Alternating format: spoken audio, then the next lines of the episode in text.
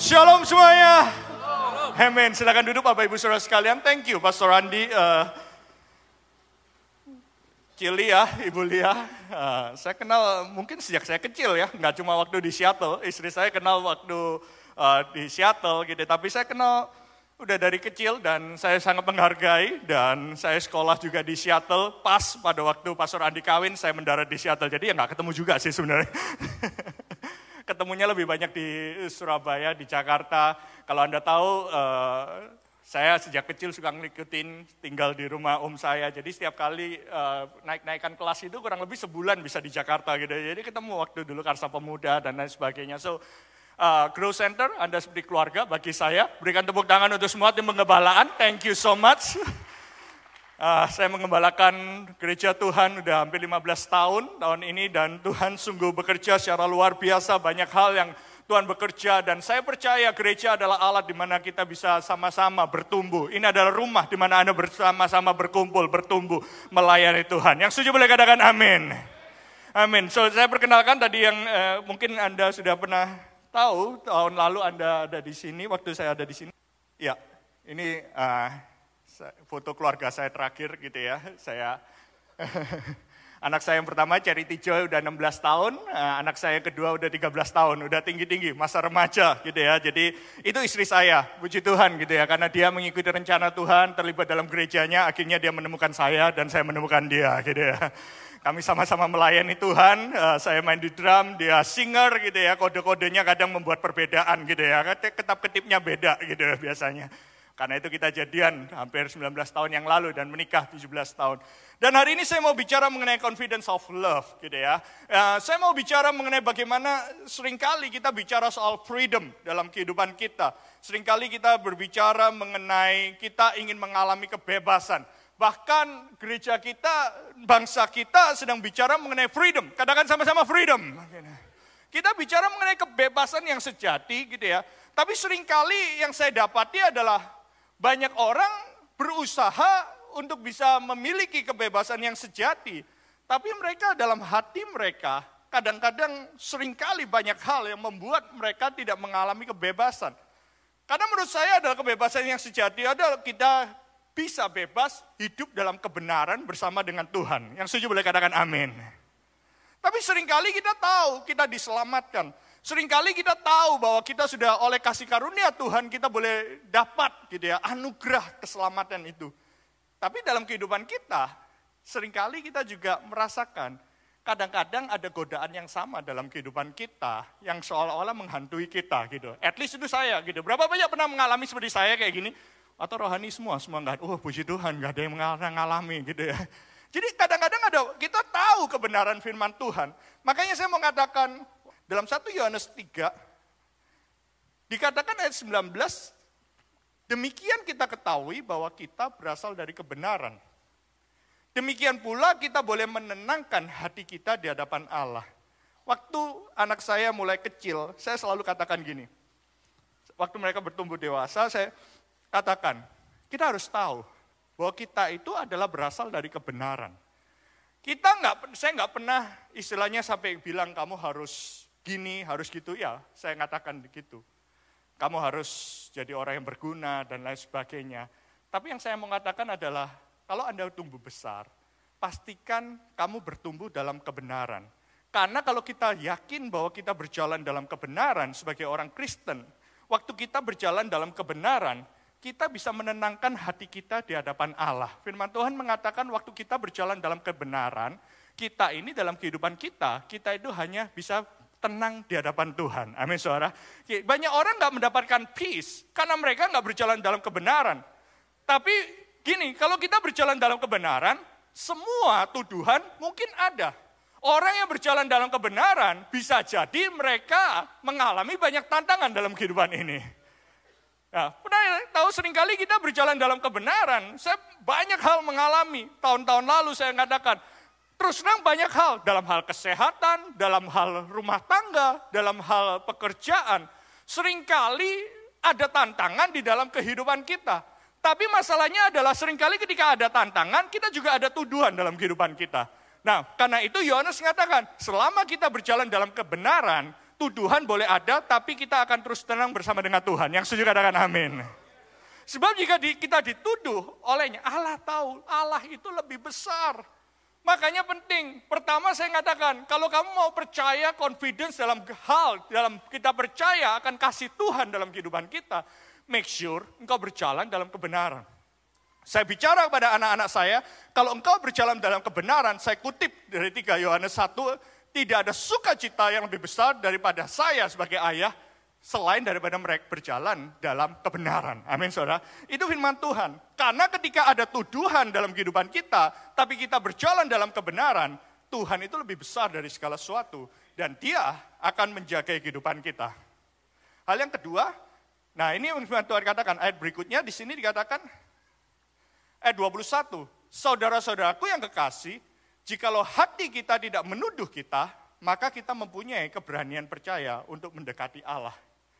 Jadi yang pertama saya katakan, nak, Joy, Marvel, kalau Anda besar, pastikan kamu semua berjalan dalam kebenaran.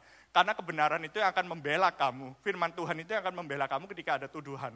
Tapi yang kedua saya katakan, terutama ketika mereka masuk masa remaja, saya memastikan dalam hidup Anda tidak ada tuduhan. Karena tuduhannya kedua itu biasanya berasal dari hati. Yang membuat kita tidak bisa mencapai potensi Tuhan. Saya katakan, karena saya banyak melayani anak-anak muda. Saya melayani sejak tahun 2003 dan waktu itu kita hanya melayani banyak anak yang baru lulus kuliah sampai mereka awal pekerjaan. Dan saya katakan, terutama mereka sekarang yang masih remaja, saya katakan, saya mau pertama Anda berjalan dalam kebenaran, tapi yang kedua jangan ada tuduhan, condemnation dalam hati kita. Karena ketika hati kita menuduh, jikalau kita, hati kita tidak menuduh, kita mempunyai keberanian untuk percaya dan mendekati Tuhan. Tapi kalau ada dosa yang disembunyikan, hati kita menuduh, kita nggak berani menghampiri Tuhan. Benar ya? Masalahnya ketika kita nggak berani menghampiri Tuhan, kita akan menghampiri orang lain yang nggak ada hubungannya sama Tuhan. Dan membuat kita makin lama makin jauh dari Tuhan. Makanya hari ini, khotbah saya confident in God's love. Dan dikatakan ketika kita punya keberanian untuk mendekati Allah, ayat 22 yuk kita baca sama-sama, satu, dua, tiga. Dan apa kita minta, kita memperolehnya daripadanya. Karena apa? Kita menuruti segala perintahnya dan berbuat apa yang berkenan kepadanya. Yang setuju boleh katakan amin. Jadi kalau kita berjalan dalam kebenaran, kemudian tidak ada tuduhan dalam hati kita, firman Tuhan mengatakan bahwa apa saja yang kita minta, Tuhan akan memberikan kepada mereka yang berkenan kepadanya. Berikan tepuk tangan untuk Raja kita, untuk Tuhan. Jadi hari ini saya mengajarkan kita untuk kita bisa memiliki keyakinan, confidence in God's love di dalam kehidupan kita. Nah masalahnya, Paulus. Saya kira pada waktu itu masalah kebenaran, Paulus ini orang sakti, Yohanes orang sakti. Tapi coba kita lihat slide berikutnya, di sini dikatakan bahwa Roma 7 22 sampai 23, ternyata Paulus, saya mengatakan Paulus ini penulis 13 dari 27 kitab di perjanjian baru. Rohani atau enggak orangnya? Rohani, saudara. Dia udah kayak pendeta, pendetanya pendeta, mungkin papanya pendeta, engkongnya pendeta gitu ya.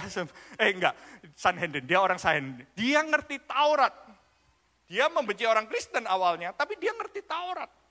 Dia ngerti Taurat di dalam kehidupannya. Tapi dia dikatakan di sini ketika dia mengenal kasih karunia dari Tuhan, ayat 22, sebab di dalam batinku aku suka akan hukum Allah. Tapi di dalam anggota-anggota tubuhku, aku melihat hukum lain yang berjuang melawan hukum akal budi dan membuat aku menjadi tawanan hukum dosa yang berada dalam anggota-anggota tubuhku. Paulus gitu loh, gitu. Paulus.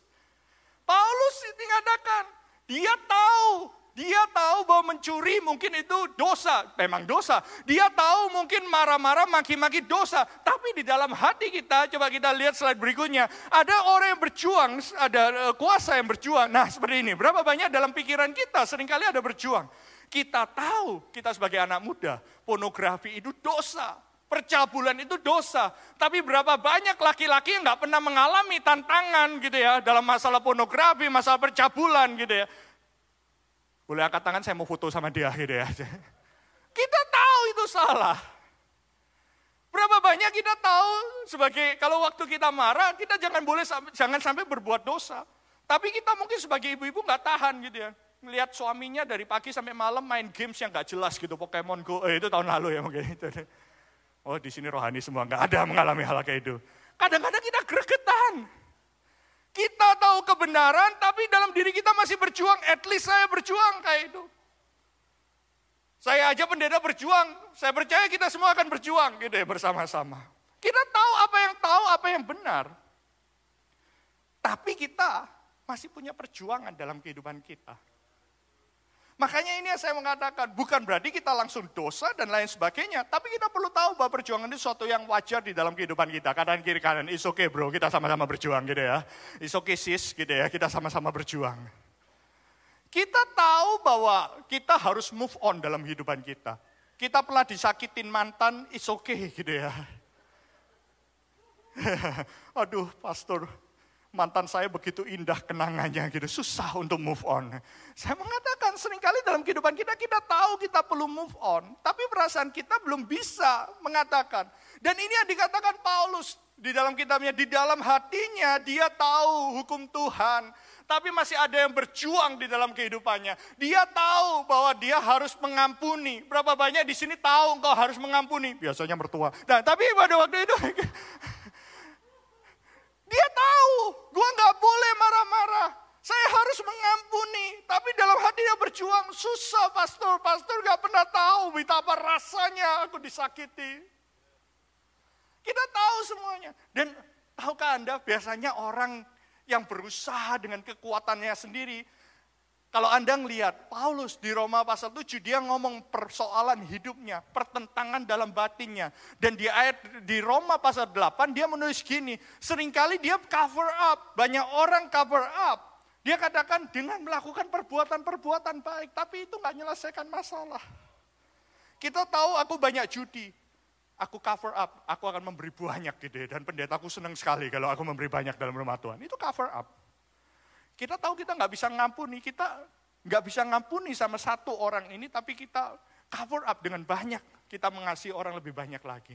Tapi saya mau katakan, sering kali kalau kita nggak deal dengan masalah itu, Paulus mengatakan, di waktu dia berusaha melakukan segala sesuatu yang seolah-olah spiritual, seolah-olah rohani di dalam kehidupannya, dia ngomong dalam bahasa Inggris itu, the law always end up, up being used as a band-aid. Tahu band-aid?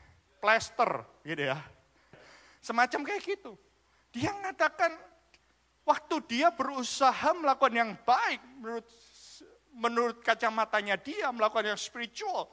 The message mengatakan itu cuma seperti plaster menutupi dosa tapi nggak menyembuhkan. Berapa banyak kita berusaha cover up diri kita. Rumah tangga kita hancur di Instagram kita cium-ciuman gitu ya. Kita cover up, kita nggak mau datang dan berkata, Pastor, I need help. Kita nggak datang pada cool leader kita dan mengatakan, I need help, tolong, gimana.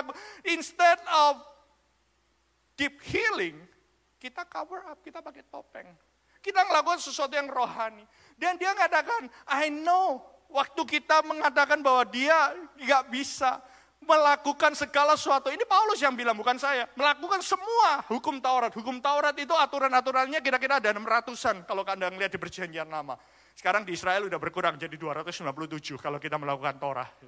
Dan dia katakan dia coba lakukan itu semua, tapi nggak bisa accomplish. Dia tetap butuh kasih karunia Tuhan. Makanya dia katakan daripada eh, repot-repot, dia katakan I need to embrace what the Spirit doing in us. Berapa banyak yang mau embrace? Katakan sama-sama embrace. Embrace. Kita menghampiri tata kasih karunia Tuhan. Banyak dari kita masih hidup dalam tuduhan karena kita nggak punya memiliki keberanian, confidence bahwa kasih Tuhan itu cukup dalam kehidupan kita. Dan hari ini saya mau ada real freedom di dalam kehidupan kita. Amin saudara. Kita mengalami kebebasan. Berikan Tuhan pengurangan bagi nama Tuhan.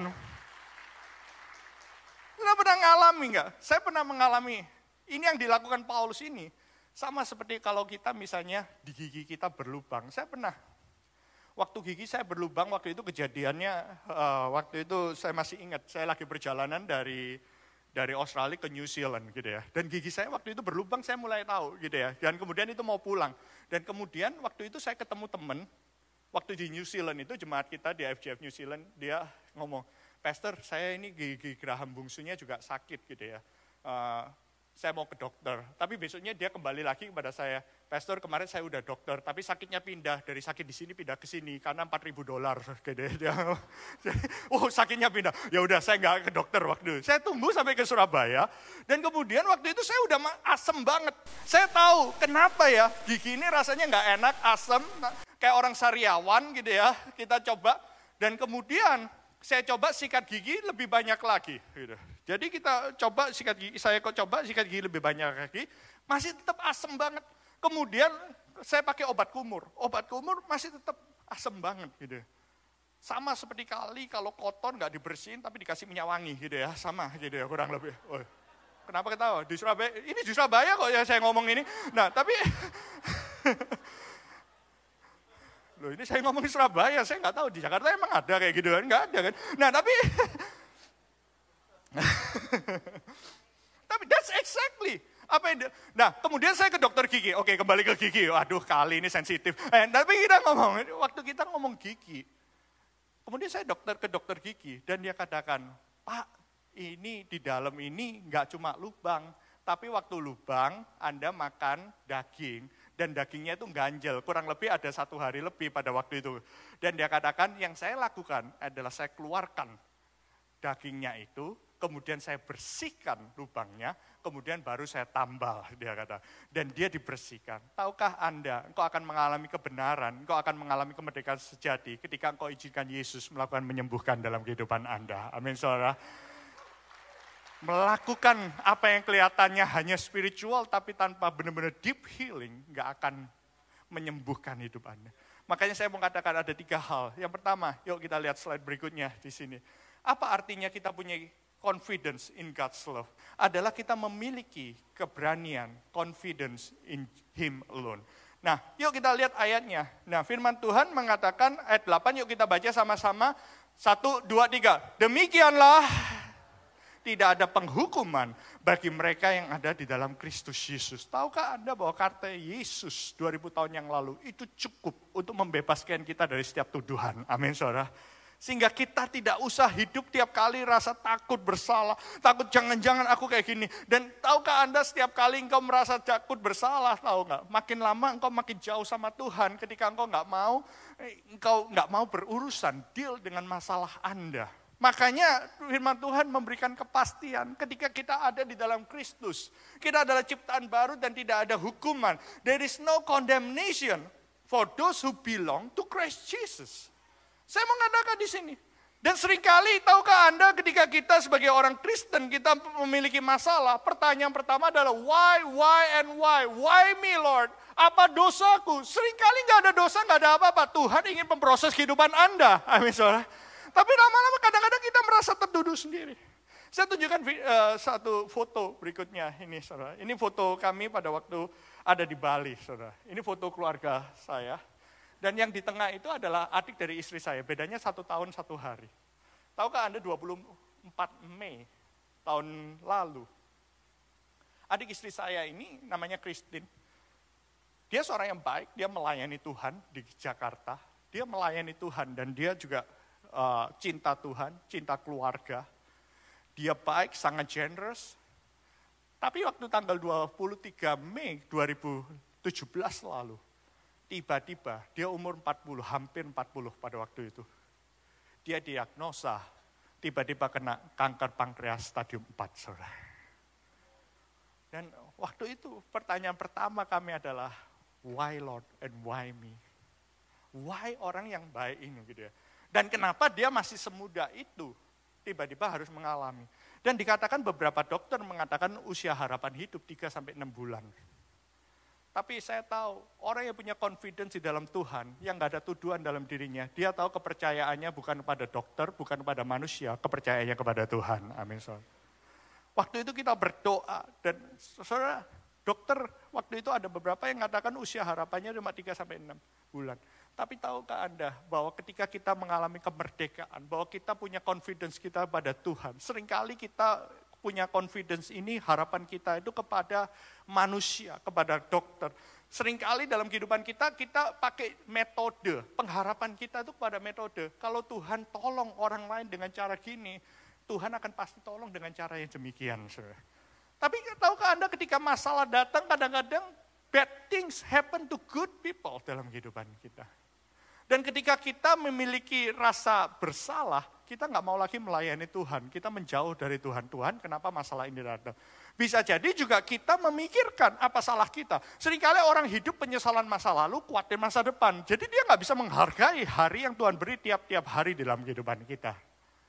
Tapi firman Tuhan mengatakan, yuk kita lihat uh, slide berikutnya. Ketika dia tahu bahwa Tuhan ada di pihak kita, firman Tuhan mengatakan, kamu akan mengetahui kebenaran, dan kebenaran itu akan memerdekakan kamu. Amin, saudara. Seringkali kita mempercayai kebenaran itu bukan kata firman Tuhan.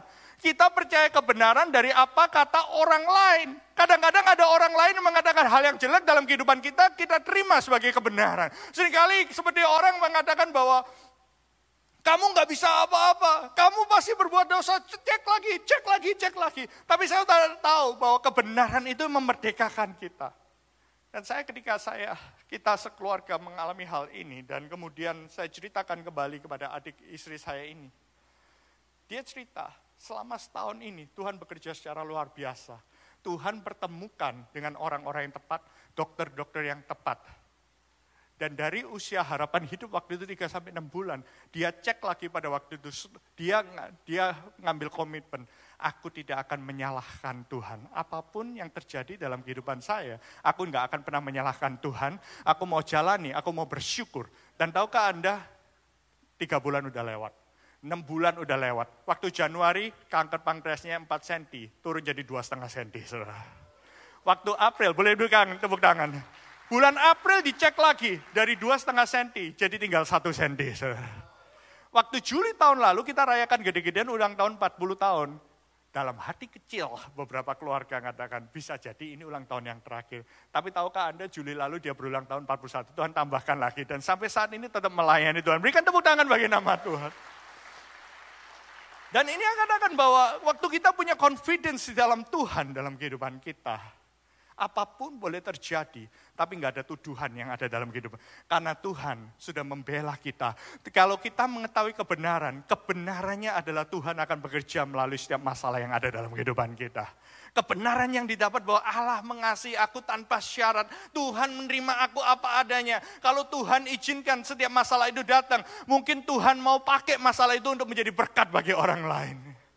Waktu setahun dia sempat kesaksian di Surabaya, dia mengatakan bahwa melalui masalah ini begitu banyak dia melalui Instagram orang respon, orang mengatakan, oh mendapatkan uh, kekuatan. Justru setahun terakhir ini dia bisa banyak berbicara tentang kasih Tuhan kepada begitu banyak orang daripada tahun-tahun sebelumnya. Saya mengatakan ketika kita punya confidence di dalam Tuhan, apa pun boleh terjadi dalam kehidupan kita, tapi kita tahu bahwa ketika anak itu memerdekakan kamu, kamu pun benar-benar merdeka. Yang setuju boleh katakan amin. Yang setuju boleh berikan tepuk tangan bagi nama Tuhan. So, slide berikutnya di sini dikatakan bahwa tidak satu-satunya tempat di mana Anda tidak temukan tuduhan itu artinya ada di dalam Yesus Kristus. Amin. Dunia boleh taruh cap dalam kehidupan Anda. Kamu pesek, kamu bodoh, kamu kegedean, kamu kekecilan, kamu pesek, kamu putih, kamu hitam, kamu dan lain sebagainya. Orang bisa taruh cap dalam kehidupan Anda. Tapi ketika engkau mengenal Yesus, tidak ada tuduhan dalam kehidupan Anda. Engkau bisa hidup Benar-benar. Dan ini yang membangkitkan engkau membuat Anda hidup dalam potensialnya Tuhan. Tahukah Anda Daud pernah mengatakan bahwa aku tahu bahwa kejadianku dahsyat dan ajaib, ajaib apa yang kau perbuat dan jiwaku benar-benar mengalaminya dalam hidupnya.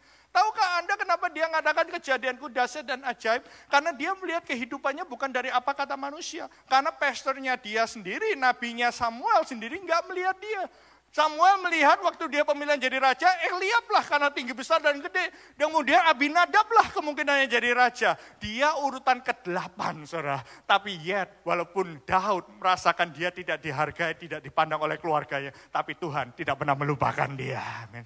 Waktu Ayub mengalami masalah dalam kehidupannya, dia bisa bicara dalam Ayub 42 ayat 2 bahwa aku tahu bahwa Tuhan mengetahui segala sesuatu dan tidak ada rencananya yang gagal dalam kehidupan.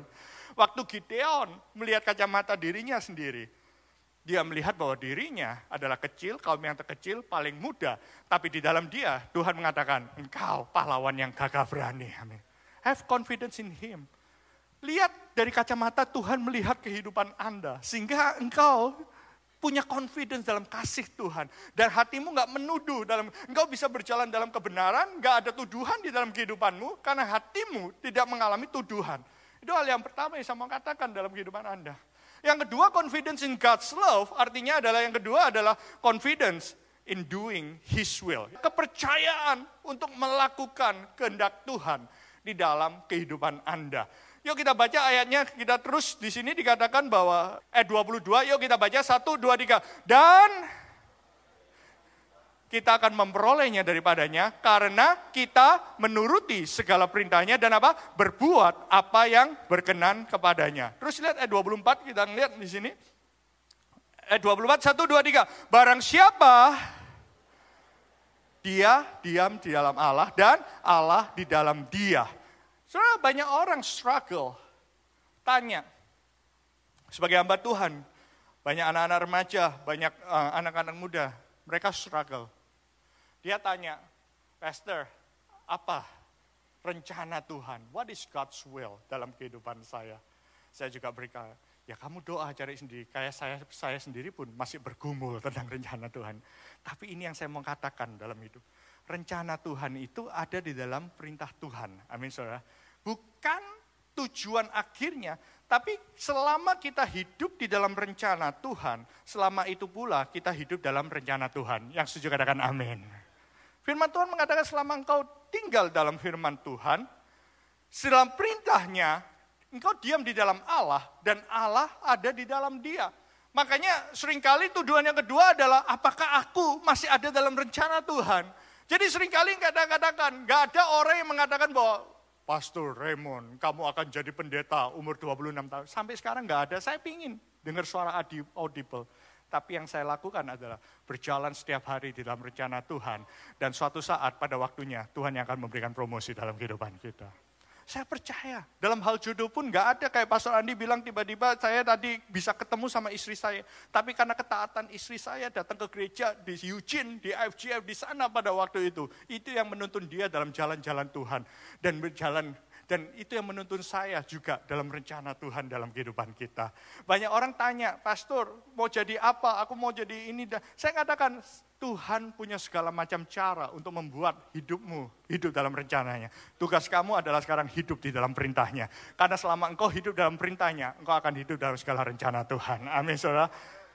Makanya Amsal 3, dia mengasih guidance. Ini yang Tuhan katakan. Terus Salomo mengatakan, yuk kita baca satu dua tiga, percayalah. Satu dua tiga, percayalah dengan segenap hatimu dan jangan bersandar pada pengertianmu sendiri. Akuilah dia dalam segala lakumu, maka ia akan meluruskan jalanmu. Ayat, ayat 7 kita baca, satu, dua, tiga. Janganlah engkau menganggap dirimu sendiri bijak, takutlah akan Tuhan dan jauhilah kejahatan. Yang setuju boleh katakan amin. Jadi ini saya mengatakan, saya pakai istilah my back kalau bicara soal rencana Tuhan dari sebuah buku For Will of God. Actually back kita tambahkan. Coba lihat slide berikutnya. Seringkali kalau kita tanya rencana Tuhan, ini yang saya mau katakan. Segala jalan Tuhan itu baik dalam kehidupan kita. Tuhan pakai kita untuk punya free will dalam kehidupan kita. Tapi pastikan dalam kehidupan Anda, yang pertama M yang pertama adalah manage your resources. Saudara, gak ada yang Gak ada orang yang secara audible, saya dengar suara Tuhan, kamu akan jadi hamba Tuhan waktu saya umur 26 tahun, 15 tahun yang lalu. Tapi yang saya lakukan adalah, saya punya talenta, saya punya karunia, saya manage dengan baik-baik. Saya latihan, saya punya impian, dan saya berdoa ketika waktunya tiba, Tuhan akan membuat segala sesuatu indah pada waktunya. So manage your resources. Apa yang kau katakan? Manage your resources. Gak ada yang bilang bahwa istri saya adalah Carmen. Gak ada suara Tuhan yang saya dengar. Tapi saya melatih diri saya, melatih karakter saya, attitude saya, sehingga orang yang tepat itu akan menjadi istri saya dan ketika ditanya dia akan ngomong mau gitu ya. You manage your resources, your attitude, you manage. Itu rencana Tuhan itu yearns to Holy Spirit. Mendengar suara Tuhan, Dengar kalau disuruh ke gereja, dengar gitu ya. Waktu disuruh ke komsel, disuruh ke dengar. Siapa tahu di sana ada calon pasangan hidupmu. Yes, the Holy Spirit, we don't know. We don't know. Apa ini kurang rohani? Rohani sekali, saudara. Gitu.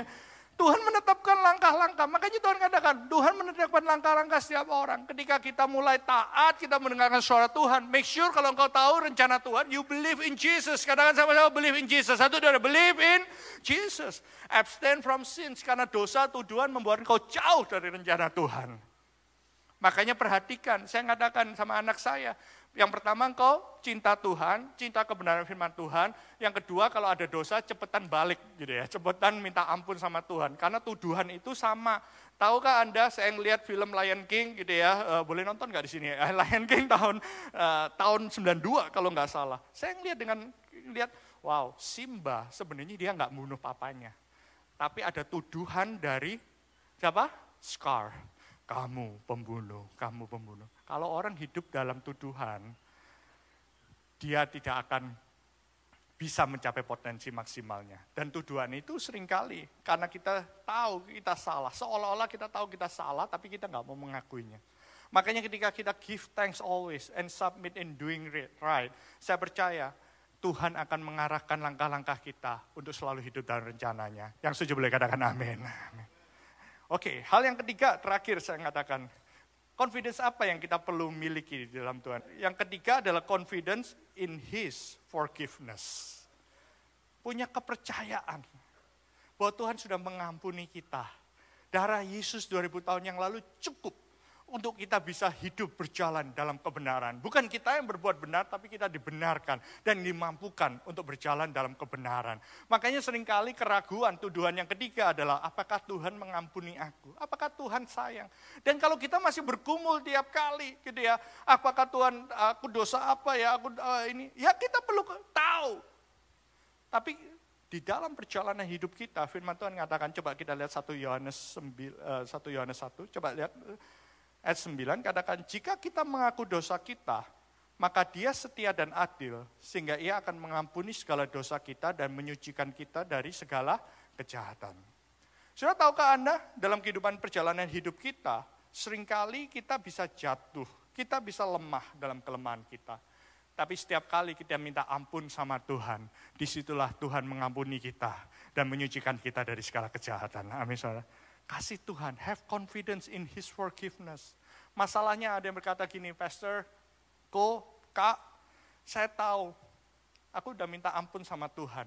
Tapi kok aku terus jatuh dalam dosa yang sama ya, pornografi yang sama. Aku jatuh dalam dosa selingkuh yang sama. Tiap kali aku pergi jalan-jalan sama teman-temanku ke tempat lain, lagi lihat barang, lagi bisnis trip, bisnis trip sampai jam 5, malam-malam tiba-tiba ada yang manggil-manggil untuk ke tempat yang nggak benar gitu ya.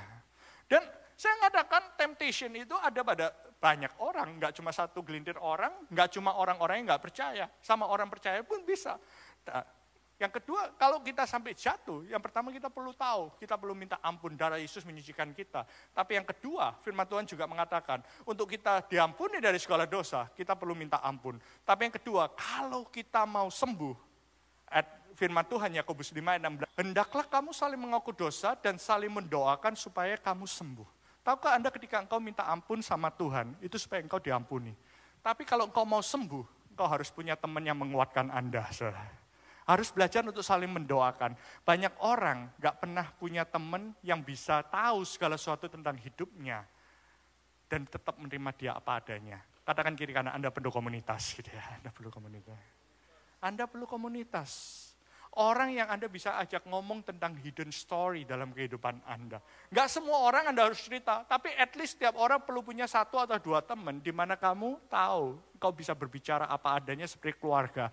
Dan orang yang diajak ngomong bisa menerima kamu apa adanya. Yang setuju boleh katakan amin. Saudara, terlalu banyak orang mengatakan aku udah minta ampun sama Tuhan, tapi tetap jatuh dalam dosa yang sama. Saya mengatakan kamu nggak punya teman yang kamu bisa jujur apa adanya. Tahukah Anda your hidden story yang nggak pernah kau ceritakan pada siapa-siapa, biasanya akan kena kamu nggak saat, saat saat ini. Tapi nanti waktu kamu udah mulai gede, mulai dipanggil, eh, dipakai Tuhan secara luar biasa, tiba-tiba story itu bisa mencuat dan di saat itu terlalu banyak casualty dalam kehidupan Anda. Makanya penting sejak awal, jadikan rumah ini, gereja ini sebagai rumah Anda. Amin saudara. Di mana engkau menemukan saudara-saudara seiman. Di mana ketika engkau jatuh, ada menguatkan Anda. Makanya firman Tuhan mengatakan, untuk minta ampun kau perlu datang pada Tuhan. Tapi supaya engkau sembuh, engkau harus punya teman yang selalu mendoakan Anda. Sebelum saya menutup ini, saya akan uh, ini tiap bulan saya keluarkan dua kali uh, cerita, story dari I Care, I Care. Kami menyebutnya di Surabaya itu I Care gitu ya, kelompok sel. Dan mereka adalah orang-orang yang real apa adanya. Dan salah satu teman saya ini, mereka pasangan ini sempat mengalami tantangan berat justru ketika mereka mencapai kesuksesan. Dan saya mau eh, sebelum kita tutup, sebelum pemain musik boleh datang, boleh ya kita uh, lihat video selama kurang lebih 3-4 menit ini. Dari teman saya ini, Mike.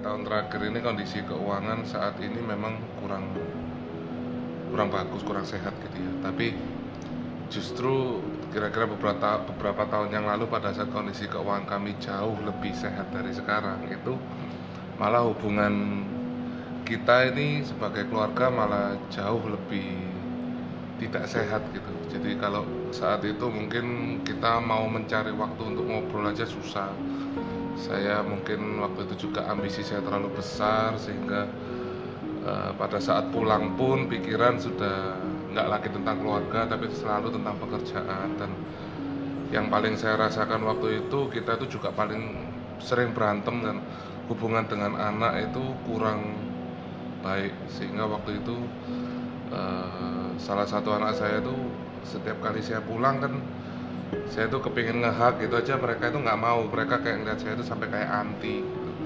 kalau kita tuh cewek tuh kan tens untuk butuh ngobrol banyak ya. Tapi kan di waktu itu kan nggak bisa. Ya thank God waktu itu punya komunitas yang sehat. Masih punya teman-teman I care yang care sama yang care sama kita. Jadi ya saya buang sampahnya tuh sama mereka. Hmm. curhatnya sama mereka dan mereka tuh nggak memberi masukan yang menyesatkan gitu ya.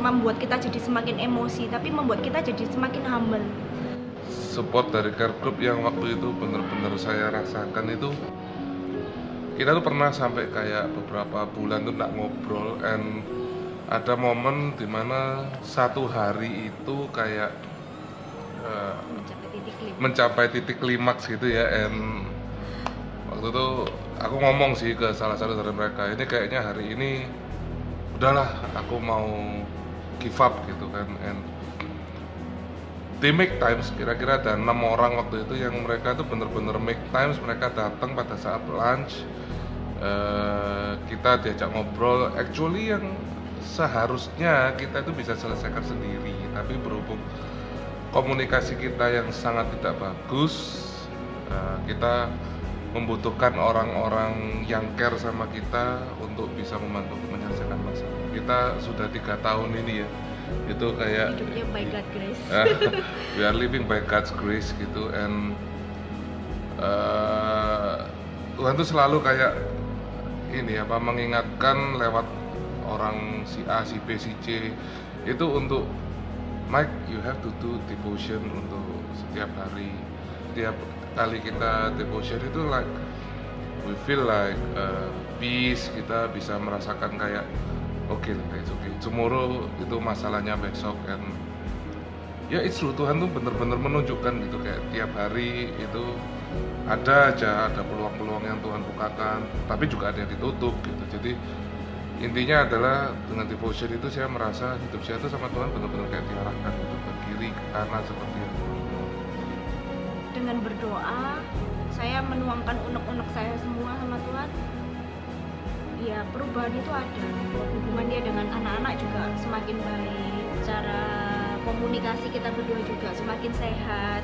Thankful sama Tuhan yang benar-benar diizinkan untuk mengalami kondisi yang terakhir ini tiga tahun terakhir. Karena saya jadi mulai mengerti gitu loh ambisi yang selama ini saya kejar itu juga tidak pantas untuk jadikan tujuan hidup gitu. dan hubungan keluarga yang sehat dan hubungan kita dengan Tuhan yang baik itu sebenarnya jauh lebih memberikan ketenangan daripada kita memiliki materi yang Amen. Anda perlu punya orang-orang yang Anda bisa kenal. Anda punya dan saling mendoakan supaya kamu sembuh. Seringkali masalah dalam kehidupan Anda solusinya simple. Anda perlu datang punya orang supaya engkau didoakan sehingga engkau bisa jadi sembuh. Amin saudara. Amin saudara. Amin. Terakhir saya ada quote di sini dikatakan bahwa setiap orang great future doesn't require a great past. Doesn't matter masa lalu Anda. Ketika kau datang, kau memiliki keberanian, kau punya confidence dalam God's love kau punya confidence di dalam God's will, dan kau punya confidence di dalam apa yang Tuhan berikan, His forgiveness dalam kehidupan Anda. Engkau memiliki masa depan yang penuh dengan pengharapan. Amin saudara. Yuk sama-sama tundukkan kepala kita. Tuhan kau berdoa Tuhan hari ini. Ya, mengucap syukur Tuhan untuk setiap kehidupan kami Tuhan. Kalau ada area tuduhan di dalam kehidupan kami, Tuhan kau berkaya dalam kehidupan kami Tuhan. Kau ungkapkan Tuhan, I pray Tuhan di dalam nama Yesus dan anugerahmu Tuhan.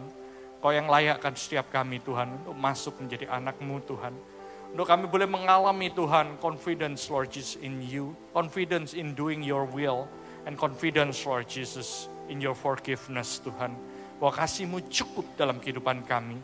Thank you Lord Jesus untuk komunitas tempat ini, untuk tempat bertumbuh kami, untuk home di tempat ini Tuhan.